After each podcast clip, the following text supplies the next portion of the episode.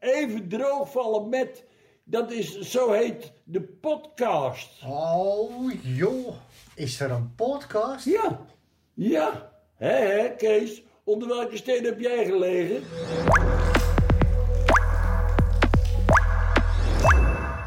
Welkom eh, bij weer een nieuwe aflevering van eh, de podcast Even droogvallen met. Ik eh, ben Roos Zwart en vandaag zit ik hier met mijn collega Tim Haasnoot. Jazeker. En we gaan vandaag even droogvallen met Liesbeth de Haan. En uh, Liesbeth is werkzaam als visser binnen de kottervisserij. En tijdens deze aflevering gaan we het met haar hebben over haar werk als vrouw in de visserijsector. Hoe bevalt dat? Welke uitdagingen gaan daarmee gepaard? Hoe ziet zij de mogelijkheid om misschien meer vrouwen die visserijsector in te lokken? Dit en nog veel meer zal te sprake komen in deze podcast.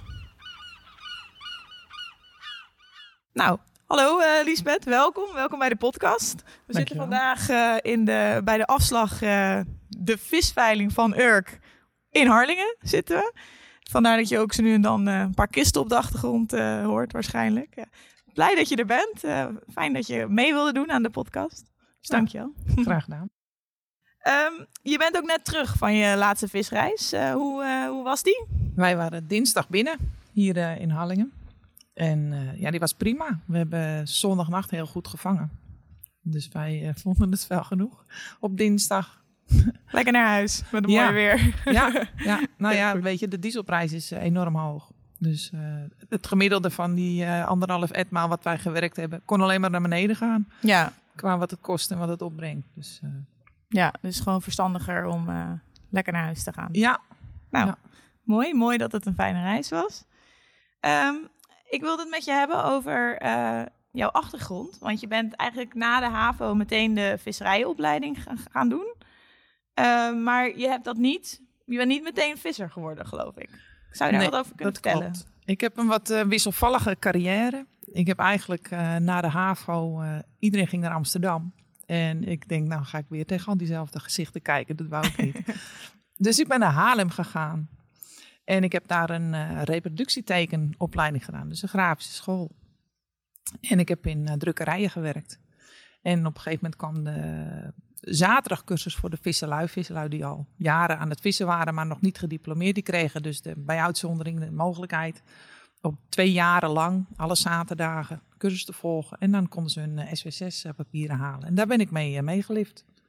Ja, ik, ik zat zelf dus niet toen in de visserij. Maar mijn ouders hebben altijd een visserijbedrijf gehad. En dat blijft toch trekken. Dus het reilen en zeilen was je wel al bekend. Ja, en ja. je kon daardoor makkelijk meedoen in die, uh, in die SW6-stroming. Ja, ja, klopt. Ja. Gewoon is voor iedereen anders. Hè? Bij ons was het gewoon als ik de telefoon opnam, wist ik wat er moest gebeuren. Dan wist ik, oh ja, er is een netstuk die gaat bellen. Of er is een schroef klaar. Of er Ja. moet bemanning opgehaald worden. Of weet ik veel. Ik draaide eigenlijk gewoon volledig mee in het visserijbedrijf van mijn ouders. En Mooi. op die eh, zaterdagen, de- deed je dat dan alleen of deed je dat met een groepje? Hoe, eh, hoe ging dat? Die zaterdagen, dat was eh, op de visserijschool van Den Helder. Toen daar nog een visserijschool was. Nu is het allemaal ROC. En wij gingen daar met een aantal van Wieringen naartoe.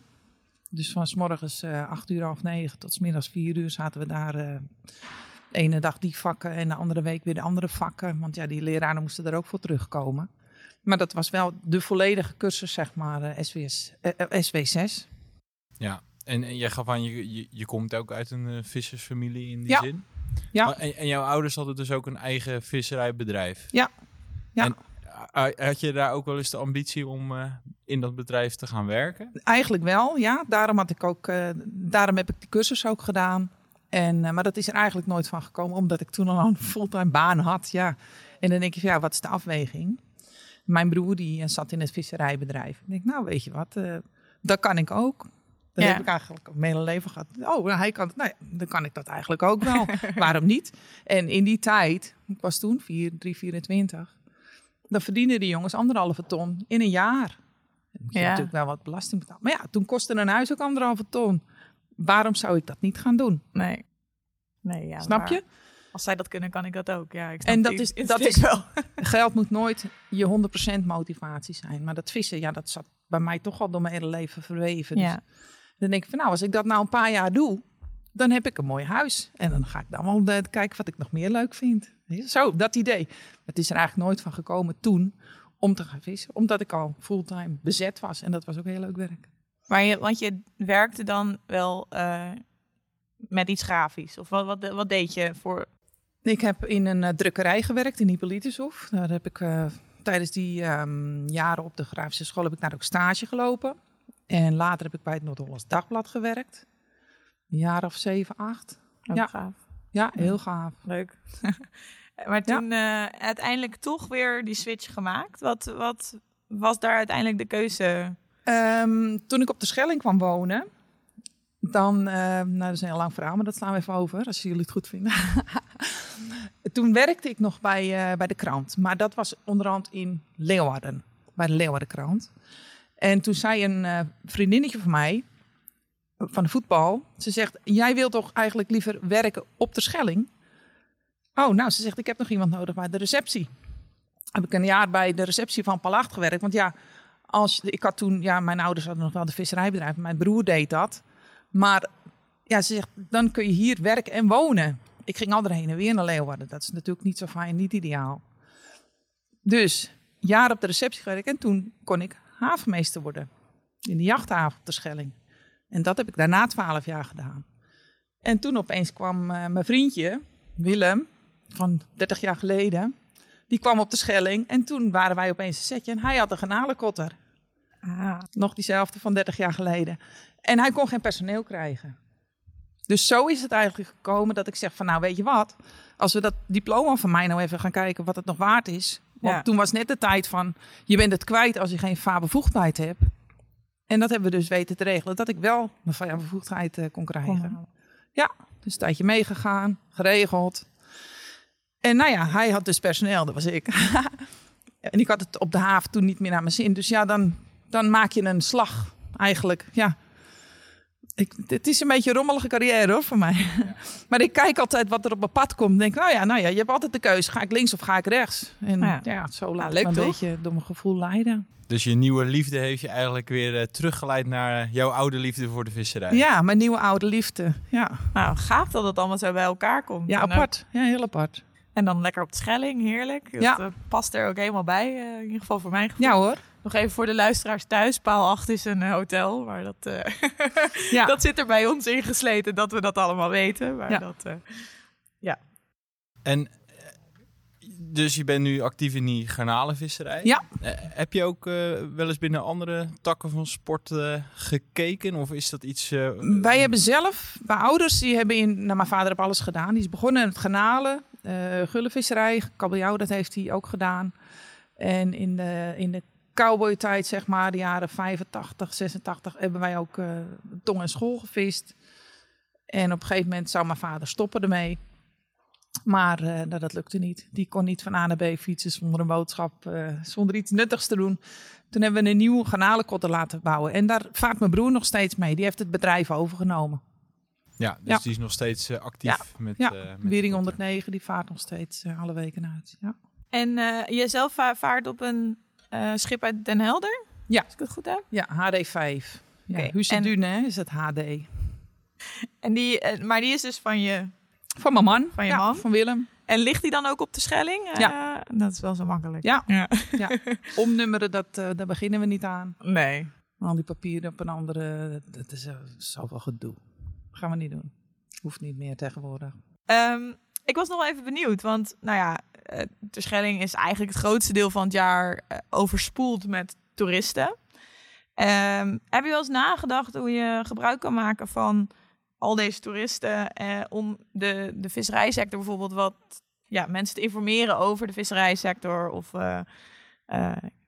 de toeristen mee te nemen aan boord of zo, iets eh, van dat soort activiteiten? Daar wel eens over nagedacht. Ja, daar hebben wij wel over nagedacht. Ehm, Willem heeft het bedrijf ehm kleine drie jaar, drie, vier jaar geleden overgenomen. Hij had een firma samen met zijn vader en hij is nu een eenmansbedrijf. En toen we dat inschreven bij de Kamer van Koophandel, hebben we niet alleen visserij gedaan, maar ook berging. Dat je dus iemand mag helpen en meenemen naar de haven. En ook educatie erbij, want Willem vindt het ook heel interessant om mensen wat te vertellen. Hij is eigenlijk een halve bioloog, dus eh, hij vindt dat heel Leuk. interessant en hij deelt dat ook graag. Want mensen is echt een kletser. Ik ben niet zo'n kletser, ja nu wel. Maar. Ja. Dus dat, ja, daar zitten we wel eens over te denken. Als, als je met het vissen zelf niet meer je brood kan verdienen, dan willen we graag mensen leren kennismaken met de plussen en de minnen van de zee. Het mooie van de zee en het, en het gevaarlijke van de zee. Ja. Ja. Want ik kan me voorstellen dat je er eigenlijk niet omheen komt dat er af en toe wat mensen aan de kade ook eh, bij jullie staan te kijken Ja. eh, wat er allemaal gebeurt eh, Ja, hoor. boord. Ja, op de haven is altijd, altijd drukte en altijd, er wordt altijd gescharreld. Dat is de charme van een haven. Ja. Ja. En heb je er ook wel eens le- leuke gesprekken of herinneringen die je daar... Ja hoor, heel vaak. Ja. Ja.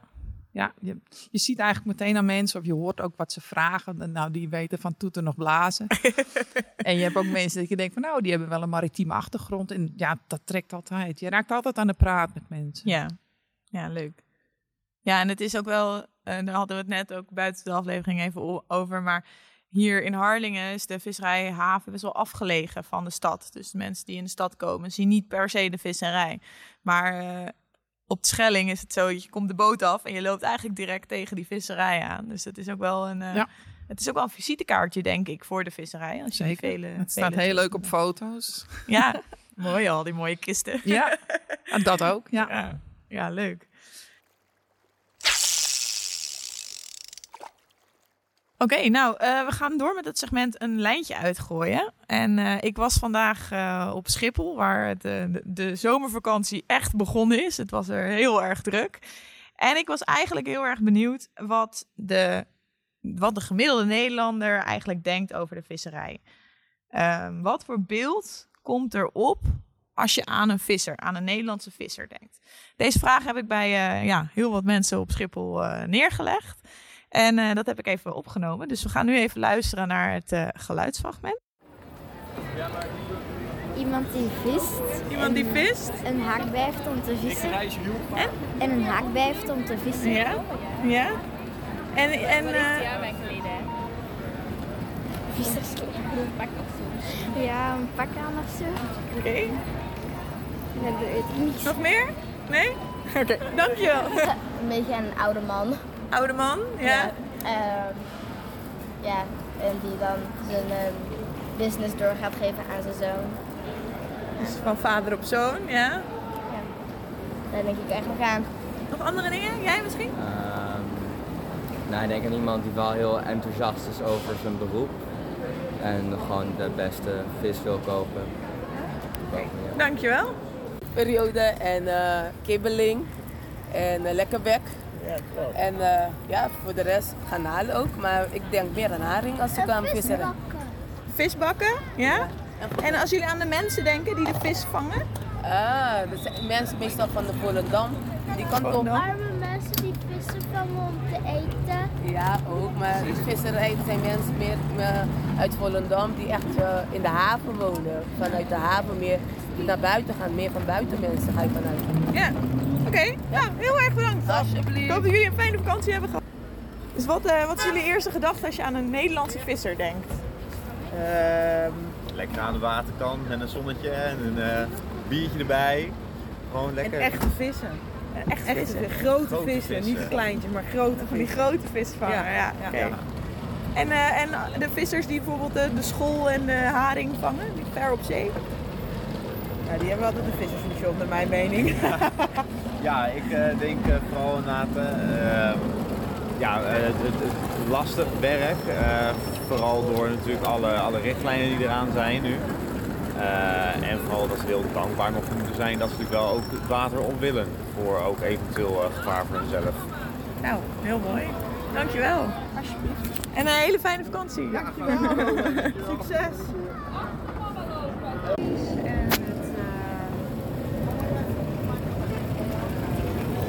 En het eh, een ambachtelijk beroep, denk ik eigenlijk wel. En, eh, ja, een hele traditie.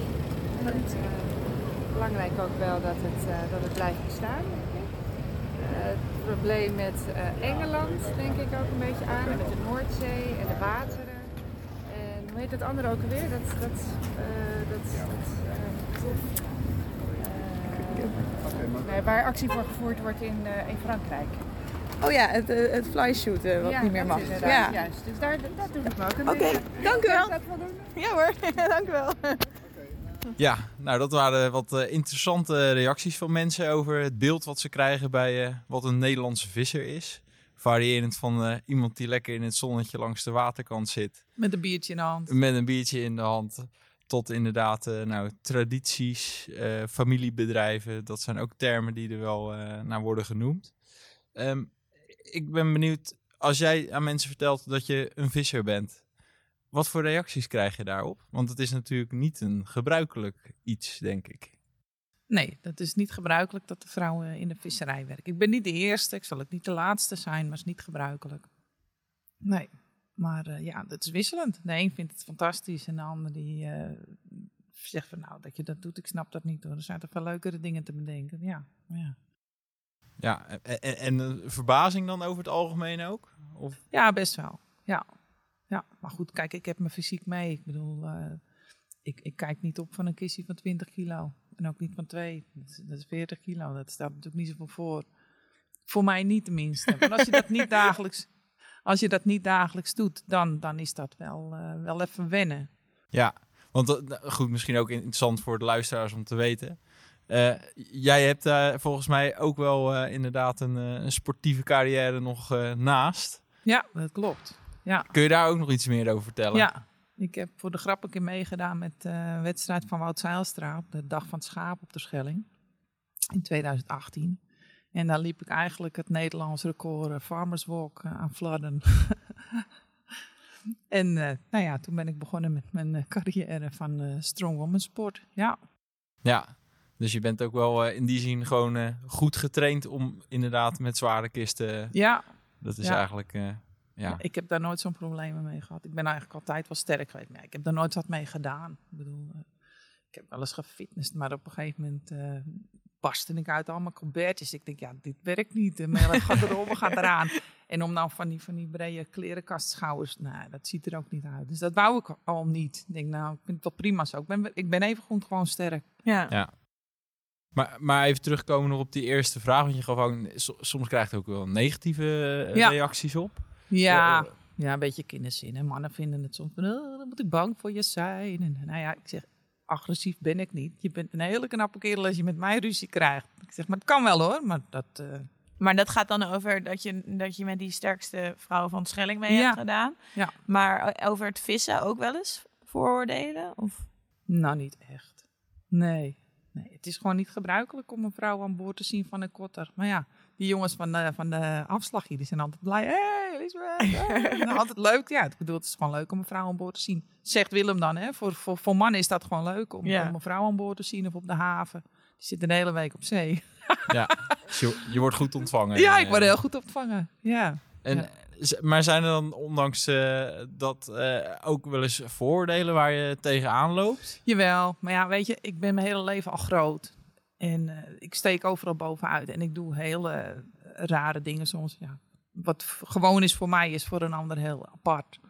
En dat blijft toch ook altijd zo. Dus ja, dat heb ik, ik heb een brede rug en dat glijdt er zo vanaf. Dus ik Ja. heb daar nooit zo'n last van. Nee, het, eh, het raakt je niet. En, Nou, het raakt me natuurlijk wel.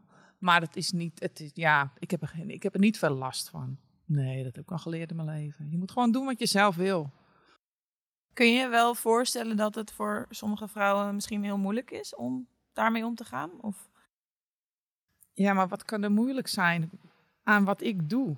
Wat, wat kunnen andere mensen daarvoor last van hebben? Ik snap dat niet zo goed, hoor. Nee, ik, ik denk dat ik, ik bedoelde meer te zeggen van, de- denk je dat het, ehm, dat als er iemand op jou afkomt met vooroordelen en jij zegt, nee, een brede rug, glijdt wel vanaf, doet mij niet zoveel, maar misschien dat dat, dat wel tegenhoudt voor sommige vrouwen om bijvoorbeeld die visserij in te gaan? Dat weet ik niet. Dat weet ik niet. Nee, weet je, het, het, is, het, het is niet gebruikelijk dat er vrouwen werken op een schip. In de visserij natuurlijk wel, in de afslag, in de visverwerking, hier op kantoor. Overal eh, is het leuk als je een mengelmoes hebt, want dat is gewoon een gezond, eh, gezonde verhouding. Op een basisschool moet ook niet alleen maar juffen lopen. Dan krijg je Nee. een hele vertrutterde bende. ja, dat is niet goed. Er moet af en toe een man tussen zitten. Ja, toch? Weet je, relativeren. En dat is beter. Die verhoudingen moeten gewoon een beetje kloppen. En dat is eh, denk ik in de visserij ook zo. En wat wij dus doen, parttime vissen, is helemaal niet zo raar. Nee. Ik heb ook twee huisjes in de verhuur op de Schelling. Dus daar moet ook het een en ander gedaan worden. Dus wij hebben echt niet, we zijn niet klaar met werken als we niet vissen. Ik heb nog zat te doen. Ja. Ik heb nog een kind ook lopen. Die moet ook eh, de aandacht hebben. Ik bedoel, die, die willen we ook graag eh, zelf opvoeden. Ja. Ja, er is veel meer te doen dan alleen Ja. vissen. En het is gewoon fijn als je dat een beetje kan verdelen. Ja, zeker. Nou ja, dat is denk ik dan bij de garnalenvisserij wel gelukkig iets makkelijker. Ja. Dat, dat, eh, Ja, wij hoeven niet ver weg. Wij Nee. vissen... Vanaf de Schelling zijn we in een uurtje op de visgronden. Op de Terschellingen gronden. Nou, daar, daar vissen we meestal of achter Vlieland. Ietsje oostelijker, bij Ameland. Dat is allemaal goed te bereiken. Ja. Wij gaan niet naar de Seelt. Dat heb ik meteen gezegd eh, tegen Willem. De Seelt, zeg maar in de Duitse bocht, is een gebied. Nou, dan gaan de mensen, dat gaat een heel vlootje naartoe altijd. Als hier de visserij wat minder wordt. Ik zeg, eh, je krijgt mij niet mee daar naartoe. Dan Zo'n eh, drang om te vissen heb ik niet. We blijven gewoon hier. Laat de rest maar die kant op gaan. Ja, en dat is natuurlijk ook wat de luxe van eh, de plek waar jullie wonen. Ja. Je stapt eh, aan boord en eh, Ja, je stapt ook zo weer uit voor de deur natuurlijk. Zeker, ja. Oké. Ehm, dan gaan we door met het volgende segment. En dat is bakboord of stuurboord. Nou, ik ga even uitleggen wat we gaan doen. Eh, net als aan boord moet je soms keuzes maken. Ga je bakboord, ga je stuurboord. En in deze rubriek vragen we jou, onze gasten, om een duidelijke keuze te maken. Ehm, dus we geven je een aantal stellingen. En aan de hand van die stellingen gaan we in gesprek over de rol van vrouwen in de visserij. Eh, je mag de stelling alleen met ja of nee beantwoorden. Je krijgt drie stellingen, die mag je alleen met ja of nee beantwoorden. En daarna, na de drie stellingen, kan er eventueel een nuance aangebracht worden. Daar gaan we het er nog even over hebben. Maar de drie stellingen, echt alleen ja of nee. Ben je er klaar voor? Ja hoor. Eh, stelling 1. De visserijsector is niet toegankelijk voor vrouwen. Nee. Stelling 2. Het zou goed zijn voor de visserijsector als er meer vrouwen werkzaam zouden zijn binnen de visserij. Ja. Stelling 3. Er is onvoldoende aandacht en waardering voor de rol van vrouwen binnen visserijbedrijven. Nee. Oké, dankjewel.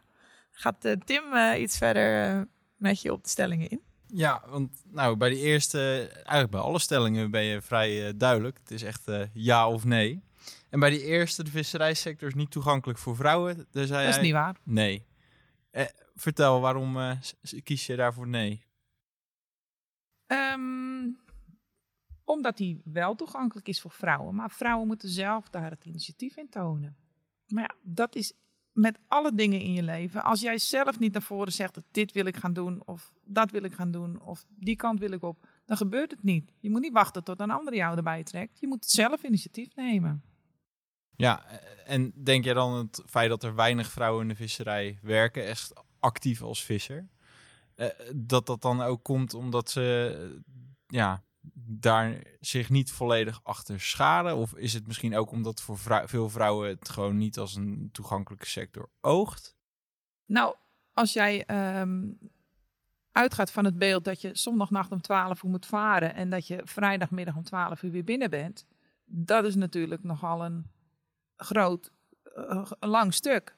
Dat is niet zo aantrekkelijk. Maar als jij zegt van nou, we vissen zondagnacht en je bent dinsdagmorgen weer thuis. En als je wil, kunnen we dinsdagavond weer varen tot woensdagmorgen. Dat is heel wat anders. Ja, dus eigenlijk zeg je misschien als je dat op een andere manier vormgeeft dan... eh, Als je de sector anders presenteert en andere mogelijkheden gaat bekijken, dan, dan is dat wel mogelijk. Ja, dus daarmee zeg je eigenlijk dat inderdaad eh, die sector is toegankelijk voor vrouwen. Maar het Ja. is misschien ook goed als de sector daarop in wil spelen om je daar ook enigszins dan anders op in te richten. Als Ja. je die mensen wil verleiden. Ja, kijk, en er zijn mensen die moeten, van de Rabobank of van de ABN AMRO, die moeten gewoon de hele week naar zee. En daar moet zoveel geld, want er moet huur betaald worden en er moet een hypotheek. Als dat er niet is, heb je een heel ander leven. En dan is het voor vrouwen wel aantrekkelijk om dat te doen. Want wat ik doe is eigenlijk helemaal niet zo ingewikkeld. Kijk, kistjes van 20 kilo tillen, dat, dat kan jij ook. Dat kan iedereen. En als je weet hoe, dan krijg je het niet in je rug. Ik heb Ja. met al die zware dingen wat ik heb getrokken en getild en, en, en voortgeduwd, heb ik eigenlijk nog nooit blessures gehad. Omdat ik heb geleerd van de mensen die weten hoe het moet, hoe je het moet doen. Want ik ben niet gek. Ik ga mijn lichaam niet vernielen. Dat is, dat is nooit de optie geweest. Dat wil ik niet. Ik heb maar één rug en ik, Ja. ik wil niet kapot. Dus dat moet je weten hoe je dat moet doen. En als je dat weet, dan is het helemaal niet zo zwaar. En wat wij doen, is nog die kistjes stillen en die mandjes stillen. Maar er zijn ook eh visserijschepen, dan gaat het allemaal vol automatisch. Dat kan een vrouw ook doen. Ja, oftewel, er liggen echt nog wel kansen genoeg. Als je er misschien iets slimmer op inspeelt om daar toch nog wel Ja. meer vrouwen ook. eh, Nou ja, het is misschien ook een, een deel communicatie. Want jij, jij bent opgegroeid in een vissersgezin. Dus jij hebt altijd al gezien wat jouw eigen mogelijkheden daarbinnen waren en niet. Maar dat is voor heel veel vrouwen natuurlijk niet per se iets duidelijks. Het wordt niet per se duidelijk van ik kan dit ook. Eh, en als je dan niet heel erg die drang hebt van ik ga dit doen. Ja, dan kom je er dus ook niet mee in aanraking. Of zie je niet de mogelijkheid dat het voor jou ook eh, Dat klopt. een ding is. Ja. En dan eh kijken we naar de tweede stelling. Die was van, eh, ja, het zou goed zijn voor de visserijsector als er meer vrouwen werkzaam zouden zijn binnen de visserij. Nou, kwam een hele sterke ja. Ehm, vertel. Nou, dat is voor die balans. Als het een mannenwereldje wordt. Ik, ik gedij heel goed in mannenwereldjes. Want mannen die, die teuten niet zo. Vrouwen kunnen heel veel woorden gebruiken. En eigenlijk weinig zeggen. Kunnen mannen ook hoor. Iedereen kan dat. Maar ik gedij heel goed in een mannenwereld. Of dat nou in een bouwketen is of in een kombuis. Ik voel me eigenlijk overal wel thuis. Ja, en ik heb ook hele leuke vriendinnen hoor. Ik kan ook vrouwenpraatjes doen. Maar dat verveelt me eerder. Dus ja, zo leer je in je leven waar jij je op je plek voelt. Ja, en is er dan toch ook eh, daarvan iets merkbaar in eh, de dynamiek die jullie aan boord hebben? Ik denk het wel. Ja. Ja, en hoe uitzicht dat dan naar jouw idee?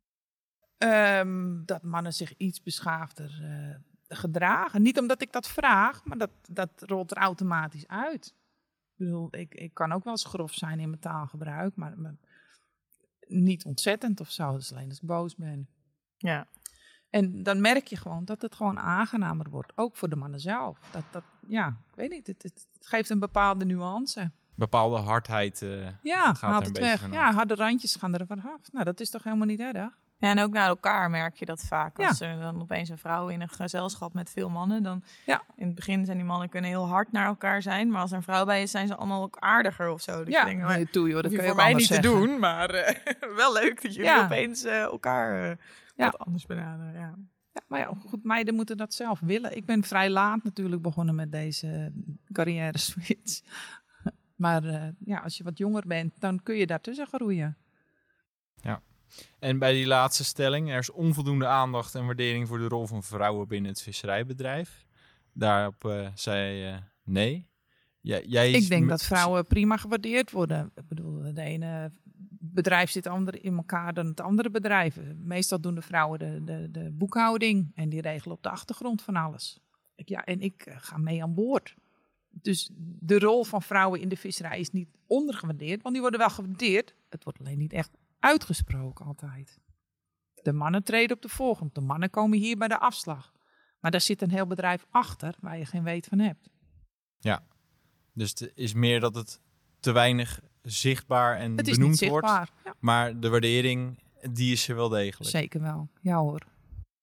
Ja. En is, is dat iets waarvan jij zegt van dat zou eigenlijk nog wel eens wat meer zichtbaar gemaakt ook moeten worden? eh, die rol van eh, eh, die vrouwen die daarachter inderdaad een belangrijke rol hebben binnen. Ik denk dat dat een hele goede zaak is als dat wat meer zichtbaar wordt. Ja. En heb je daar zelf ook ideeën bij over hoe je dat zou kunnen doen bijvoorbeeld? Nou, niet echt. Nee. Er is een keer een, een tijdje geleden, een jaar of vijftien geleden denk ik, van een paar vrouwen van Tessel en vrouwen van Wieringen, is er een soort samenwerkingsverband geweest van nou, de vrouwen achter de visserij, die meiden van, eh god heet ze, Ineke Vonk en eh, Marjan van Kees Boerse. Die waren de initiators daarachter en die doen nog heel veel met het festival op, eh, op Tessel en dat soort dingen. En ja, promoten van de visserij. Maar ja, dat zijn ook gewoon echtgenoten van, van schippers, van schippereigenaren. En die promoten de visserij. En dan denk ik van ja, dat is goed bezig. Maar dat zijn allemaal kleine, kleine initiatiefjes. Ik doe dat hartstikke goed, maar dat moet uit jezelf komen. Hè? Anders houdt het geen stand. Nee, Nee, inderdaad. Het moet niet geforceerd. Nee. eh, het moet omdat zij omdat dat ook jij dat leuk vindt. En omdat jij vindt, ik heb wat te zeggen en dat moeten de mensen horen. Ja.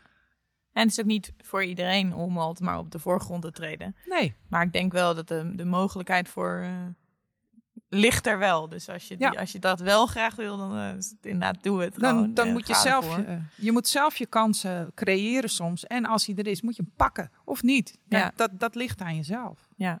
Dan eh, gaan we door met een dilemma. Oh jee. Oh jee.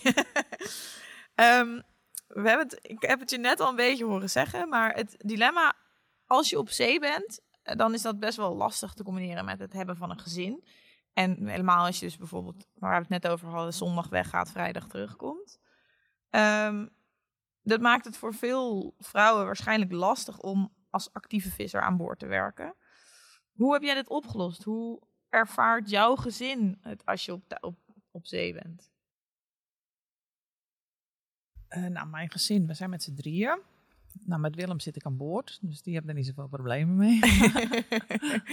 ja, en daarboven vindt het soms niet leuk dat wij weggaan. Nee, maar goed, we hebben een hele fijne oppas, die woont vlak bij ons. Dus voor haar gaat in principe alles door, alleen ze slaapt bij iemand anders. Ja, ja dat is misschien nog wel eh, ja. heftiger dat je en je vader en je moeder, zeg maar, gewoon Ja, eh, klopt. dan Ja. even van huis zijn. Ja, maar ja, hooguit twee, soms drie nachten zitten wij op zee. Ja. Dan denk ik van nou, die andere vier of vijf ben ik gewoon thuis. Ja. En, en tegenwoordig kun je bellen. Vroeger moest je met Scheveningen Radio bellen. Nou, mijn moeder praat af en toe nog steeds met Scheveningen Radio. Heel luid. Hallo, hallo, hallo, hallo, game over. ja, nee, dat is, dat is tegenwoordig veel simpeler. Dus als er wat is, kun je... Maar ja, je bent niet lijfelijk aanwezig. Maar ja, dat, dat, dat is dan eenmaal zo. Ja. Ja, kijk, ik, dit is niet een bewuste carrière switch. Ik zeg van, ik heb altijd al gedroomd om op zee te zitten. Nee, ik heb er wel altijd gedachten over gehad. Ik ben er altijd mee in contact geweest. Maar dit is meer een, een, een carrière uit nood geboren. Ja, en dan denk ik van, nou, pak gewoon aan. En dit ga ik echt geen tien jaar doen of zo. Ik ben onderhand 52, dus dan eh, denk je ook van, nou, na mij eh, komt er weer een nieuwe lading. Maar voor nu werkt het prima zo. Ja. En gaat je dochter ook wel eens mee eh, naar zee? Ja, die is er wel mee geweest. Ja, maar die is de laatste keer dat ze mee was aangevallen door de zandspiering. dus die, eh, en ze was zeeziek op een gegeven moment. Nou, dat is echt niet leuk. Ik ben zelf ook wel zeeziek hoor. Het is, dat, dat, eh, dat gaat mij niet voorbij. Dus dat is wel eens naar. Maar ja, ik weet dat het overgaat. Ja. Maar ze wordt niet de nieuwe lading, eh, denk Nee. je, die eh gaat Nee, ze is. 12 nu. Ik, het kan alle kanten nog op. Oké. Nou ja, maar ik denk als we het zo, nou ja, het hele gesprek een beetje bekijken, dan heb je het dus eigenlijk ehm, gewoon ook opgelost door de manier waarop jullie vissen. Ja. Maakt het ook mogelijk dat je er dus inderdaad dingen naast kan doen. Ja. Ja, het lijkt me nog steeds heel lastig als je dus wel van, eh, van, vrijdag, van maandag zondag tot vrijdag eh, vist. Want dan. eh, Ja, ja dat, dat is. Maar ja, weet je, dan moet je ook een beetje omdenken. Kijk, de diesel is nu hartstikke duur. Dus de, de kunst is nu om je kop boven water te houden door zo min mogelijk onkosten te maken. En dat combineren wij met van nou, we zoeken gewoon een beetje uit welke dagen gaan we varen. Wat komt ons het beste uit? En we gaan niet de hele dag skarrelen voor, voor anderhalve, twee kisten. En duren, want die diesel is even duur. Ja. Dus we proberen een beetje de, de, de, de krenten uit de pap te vissen. En, en niet die hele week op zee te zitten. Dat, daar schiet niemand wat mee op. En ik denk dat dat besef bij de mensen die dus niet de bank in hun nek hebben te hijgen. Dat dat besef een beetje moet eh, indalen. Dat je gewoon ook parttime kan vissen. En ga er iets naast doen. Het is beter voor je, voor je sociale leven. Je kan eens andere hobby's uitoefenen. En je kan eens verdiepingen doen. Of, of een andere cursus doen. Of weet je, ander diploma halen. Ga twee dingen doen. is ook beter voor je, voor je mindset. Er zijn een heleboel visselaars die kunnen de stress niet meer aan vanwege het voorstaan van je bedrijf. Nou, dat is natuurlijk afschuwelijk. Ja. Als de visserij jouw hele leven beheerst. Je kan er ook iets anders naast gaan doen waar je heel erg blij van wordt. En dan haal je ook de lol terug in je Ja. werk. Ja. Ja. Nou, vind ik een, een mooie tip voor, eh, voor Ja. de luisteraars. Dan moet ik- ik- starre, starre, weet je wel, star blijven volhouden ergens in. En dan, dan, dan ben ik niet zo van. Dan denk ik van, nou, we kunnen het ook met een beetje show eh, anders oplossen. Ja. Een beetje meebewegen met het getij. Ja. Nou ja, gewoon zorgen dat je blij bent, dat je een leuk leven hebt. En, en niet vastzitten van, ik heb eenmaal die keuze gemaakt, dus ik moet dat mijn hele... Nee, dat moet niet. Nee, dat moet niet. Nee. Ja. Je kan ook nog een andere kant op. Ja, als je die vrijheid hebt, pak hem. Ja. Ja, en eh, ik eh, vond het ook nog wel leuk. Ik eh, las laatst dat er eh, wat discussie was bij onze buren in Groot-Brittannië. Ehm, want hoe moet je daar een vrouwelijke visser noemen, was daar eigenlijk eh, de discussie. Eh, een journalist die refereerde naar het woord fisher people. En ook hoor je steeds vaker het woord fishers. Want ja, wij hebben het woord visser en dat kan bij onze man en vrouw zijn. Maar daar is dat natuurlijk niet het geval. Eh, maar vervolgens eh, was er ook een, eh, vrouwelijke visser in Groot-Brittannië die daar heel uitgesproken over was. Ehm, zij was ja, eigenlijk van mening dat het woord fisherman met trots ook door de vrouw gedragen moest worden. Ze zegt, vele mannen hebben hard gewerkt voor die titel en ik draag hem daarom ook met trots. En ik was benieuwd van, als jij dit zo aanhoort, ehm, hoe kijk jij naar zo'n discussie? En wat voor term zou jij eh, zeggen, zouden ze gewoon moeten gebruiken in eh, Groot-Brittannië? Ik denk dat die vrouw helemaal gelijk heeft. Gewoon fisherman. Ik ben jaren havenmeester geweest. En ja, oh, dan is het de meesteres. Nou, ik denk, nee, meneer, dat kan niet. Altijd mannen die dat zeggen. Ja, dus u bent havenmeester. Nee, ik zeg, ik ben havenjuf. Ik zeg, of gewoon havenmeester, hè. Ik zeg, want meesteres, dat kan niet. Dan krijgen mannen allemaal rare ideeën bij. Dus gewoon havenmeester. Een vrouwelijke. Je kan toch ook een vrouwelijke directeur hebben? Ja, Ja, dus jij zegt eh, allemaal heel veel gepraat over. eh, dingen die er voor eh, dat hoeft toch helemaal niet? jou in ieder geval duidelijk eh, Ja. gewoon fisherman. Ja, gewoon een woman fisherman. Ja. En is dat dan dan weet in- iedereen wat het is. Is dat dan in het Nederlands ook zo, visserman? Want ik dat- ben het- gewoon visser. Ik ben Gewoon garnalenvisser. Ja. Ja. Ja, want nee, je hoort, in, in, je hoort eigenlijk in Nederland altijd visser. Maar er zijn nog wel plekken waar ze stevast visserman zeggen. Dus ik was benieuwd of dat... eh, Ja, eh, bij ons is het makkelijk, want je kan gewoon dat man eraf halen en dan ben je visser. Ja. ja.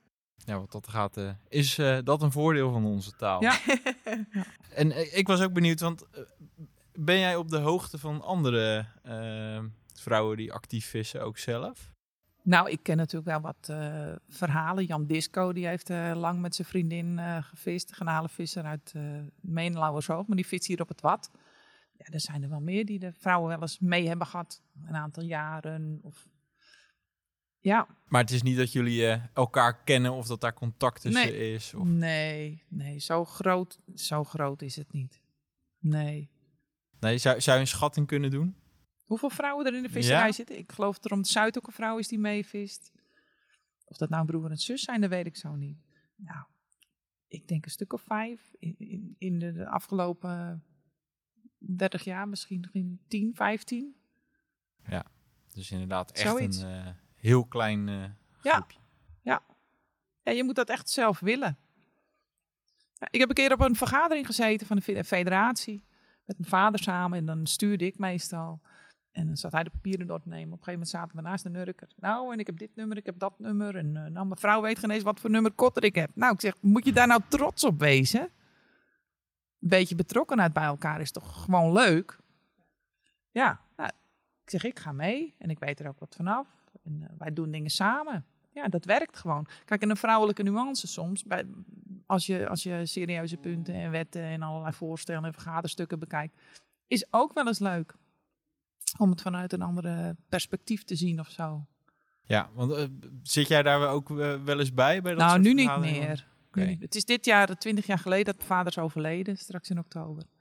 Maar wij gingen heel vaak samen eh, erop uit. Nou, Lies, wat denk jij ervan? Nou, als een zus en zo. En ja, weet je wel, het wordt altijd bam bam heel hard neergezet. Ja, ik zeg, je kan het ook van de andere kant bekijken. Als je dat of zus dat zo doet. Ja. En meestal denk ik, ja, ik snap wel waar het vandaan komt. Maar je kan het ook net even anders doen. Ja, dus eigenlijk altijd al gewoon, eh, Ja, gewoon- meegenomen Ja. en onderdeel van. Ja. eh, En gewoon het erover hebben. ja, mooi. Ik ben heel benieuwd. Er speelt van alles in de, in de visserij. Er zijn heel veel uitdagingen voor de visserij. We hebben een aantal dingen ook al eh, langs zien komen. al langs horen komen in de aflevering. Ehm, en ik ben heel benieuwd waar dat volgens jou naartoe gaat. En denk dat we even in een, eh, een tijdmachine stappen. En we gaan naar eh, 2050. Hoe ziet dan de Nederlandse visserij eruit eh, als we uitstappen? Ik heb daar eigenlijk altijd wel een heel duidelijk beeld over gehad. Van nou, weet je wel, de, de, sterkere blijven over. Dat is altijd zo. Dat is in de natuur ook zo. Maar ik weet niet hoe het eh, over twintig jaar... Ik zou het echt niet weten. Wat er nu gaande is, is, is, voor sommige bedrijven zo desastreus. Als ik zie de, de, de Tesselse kottervloot, dat was toch altijd een paradepaard. Die lagen twintig grote kotters te blinken. Ik geloof dat er nu nog vier liggen. Dat is, daar word je gewoon echt verdrietig van als je daar over de haven loopt. Dus ik weet het niet. En dat is natuurlijk wat anders dan de genalenvloot. De, de, de, tongenschoolvisserij, de bokkenvisserij is wat anders dan de genalenvloot. Daar varen nu nog wel heel veel nieuwe schepen. Maar weet je, qua toekomstperspectief, ik weet het niet hoor. En ik ben erg positief van mijn eigen, maar ja, tijdmachine, ik denk misschien nog een handvol. Maar ja, van een handvol kan een afslag ook niet draaien, weet je. En misschien komt er weer een opleving hoor, als er toch weer pulvisserij eh, wordt uh, toegestaan of zo. Want dat is wel een enorme, enorme dieselbesparing. Het is eigenlijk belachelijk dat dat is afgeschoten. Maar ja, regels, wetten, samen het over dingen hebben. Hè? Ik weet, ik heb echt geen idee. Nee, en dat eh, heb je daar zelf ook, ehm, want je zegt, nou ja, regels en wetten en eh, ja, dat zijn er veel en dat is lastig. En als je daar zelf naar kijkt, heb je dan ook, vind je dat dan ook moeilijk? Dat je met al die regels om moet gaan? Begrijp, begrijp je waarom ze er zijn? Is dat iets waar je... Ik begrijp in de basis vaak wel waar het vandaan komt. Ja, maar het, wij, wij zitten een beetje aan het eind van het, van het putje, zeg maar. Er komt, alle rottigheid eh, komt op je af. En visserlui zijn ook te makkelijk soms dat ze te lang wachten met reacties, te lang wachten met actie ondernemen.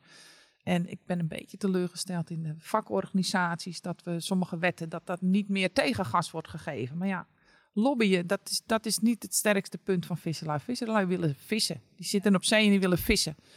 En die, die, die praten is, is meestal niet hun, uh, hun sterkste kant.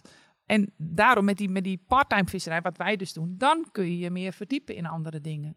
En dan kun je meer je stem laten horen en kun je je beter organiseren. En nu moet dat allemaal in die paar dagen. Dat je ook je familie wil zien. Ja. En dat je ook sociale dingen wil doen met je vrienden. En ook nog eens een keer ergens naartoe. Weet je, dat, de rek is er een beetje uit. En dat moet anders. We moeten anders uh, de, die visserij gaan invullen, denk ik. En denk je dat, uh, dat in 2050 dan uh, al voor een groot deel ook gerealiseerd gaat zijn? Ik denk het wel. Ja, we hebben nu natuurlijk al de, de black box. En, en dat soort dingen. Ze weten iedere ieder kwartier van de dag weten ze precies waar we zijn en wat we doen en, en wat er gebeurt met, met het schip. Big Brother is watching you natuurlijk. Dus dat, dat wordt alleen maar uh, meer. Die, die controle, die, die, die, dat wordt nog meer doorgevoerd. En denk van, nou, misschien dat er daar een aantal mensen nog weer uh, hun, brood mee kunnen verdienen. Maar niet zoals het nu, uh, zoals het nu is. Nee. Maar je ziet dus ook wel dat er toch wel andere kansen liggen voor voor een visser dat er, dan alleen het vissen. Dat er ook andere mogelijkheden zijn ja. waardoor je misschien je brood kan verdienen dan, uh, dan alleen het Nou, weet je, stel dat het wel weer de goede kant op gaat en je, je, je moddert nu nog tien jaar door. Hè? Ieder op zijn eigen manier. En als er dan wel weer een stijgende lijn in komt, dan moet het niet zo zijn dat iedereen weg is. Nee. Snap je? En dan moet er wel weer de mogelijkheid zijn dat je dan weer kunt groeien. En ja, daar, daar moet je ergens weer een, een, een, soort van balans in zien. De balans is nu helemaal weg. Met de huizenprijzen ook, dat is allemaal weg. Ja, ja de prijzen in de supermarkt zijn abominabel hoog. Alles alle balans is weg. We moeten echt weer zoeken naar een nieuw normaal. En dat geldt voor de visserij ook. En wij zeiden altijd, mijn vader zei ook, ja, dat is mindere tijd, maar er komen altijd weer betere tijden. Nou, en dat was ook altijd zo. Maar nu is de rekker echt een beetje uit. Het moet nu Ja. echt, eh, er moet wat anders gebeuren. Mensen moeten anders gaan denken en anders gaan invullen. Denk ik. Ja, want eh, we zijn alweer aanbeland bij de laatste rubriek. En eh, we gaan eens even kijken wat voor vragen we bij, eh, nou ja, in dit geval Dirk van Tuinen voor jou boven water hebben gehaald. Eh, Dirk is actief als belangenbehartiger bij de Nederlandse Vissersbond. En die heeft de volgende vraag ja, eigenlijk eh, gesteld die wij eh, aan jou voor mochten leggen. Nou, mijn vraag aan Lisbeth. eh, ik, ik zou persoonlijk heel benieuwd zijn hoe wij als belangenorganisatie als Nederlandse Vissersbond ervoor kunnen zorgen dat er meer vrouwen actief worden in de visserijsector en dan ook echt aan boord. Want ik weet dat nou ja, de vrouw heeft een hele belangrijke rol binnen het gezin, binnen het bedrijf. Maar ja, hoe, hoe zouden bijvoorbeeld bepaalde omstandigheden kunnen veranderen dat we meer vrouwen gaan zien aan boord? Ja, nou, dat hebben we het al over gehad. Door ehm, het te knippen in kleinere stukjes, dat het behapbaar is. Dus dat het overzichtelijk is. Wat moet er gebeuren? Wat zijn de mogelijkheden? Wat kun je betekenen aan boord of in de visafslag? Die jongens hier beneden in de visafslag, die doen ook niet ingewikkeld werk. Dat valt best mee. Dat kunnen best vrouwen ook doen. Maar je moet het wel een keer zien. En je moet wel denken, oh, nou, dat lijkt me leuk, dat lijkt me gezellig. En, en, en wat zou een belangenbehartiger daar dan bijvoorbeeld in kunnen betekenen? Om dat ook onder de aandacht meer te brengen? Van... Om dat positief eh, onder de aandacht te brengen. Ja. Oké. En op wat voor manieren uh, is dat uh, mensen rondleiden, informeren, Ja. meenemen? Laat zien wat er gebeurt in een visafslag. Laat zien wat er, waar je op moet letten. Ik bedoel, hygiëne, daar zijn vrouwen meestal heel goed in. Niet altijd, maar meestal wel. En dat is heel belangrijk in een afslag. Nou, wie weet kun je daar iets in betekenen. Er zitten zoveel facetten aan, aan het werken met vis. Het vangen van vis, het verwerken, het, het aanlanden. Het, er zitten zoveel eh, stukjes in. Van een afstand lijkt het allemaal hetzelfde. En dan lijkt het een heel groot eh, obstakel. Maar dat is het helemaal niet. Als je dat opknipt en laat zien wat je moet doen, dan kan het best hartstikke leuk zijn voor vrouwen. Maar je moet dat zelf willen. Ja. En het enige wat Dirk kan laten doen is dat positief uitdragen. Ja. En waar mogelijk laten zien dat Ja. die mogelijkheden er ook voor vrouwen wel degelijk Ja, zijn. laat zien hoe, hoe vrouwen ook de sector kunnen steunen. Nou, dat, eh, dat brengt ons tot het einde van deze aflevering. Eh, bedankt voor het luisteren naar Even Droogvallen met Lisbeth de Haan. Lisbeth, bedankt. Graag Eh, gedaan. Dank voor je tijd en je verhaal. Het was super interessant om eens jouw, jouw kant van de, op de- jouw kijk op de visserij en jouw kant van het verhaal te horen. We hopen dat jij als luisteraar dit net zo inspirerend vond als ik en Tim. Mocht je nu vragen hebben voor Lisbeth, stel ze dan vooral via info.visticketmaar.nl of bereik ons via Facebook, Twitter of Instagram. Vond je deze aflevering interessant en wil je meer weten?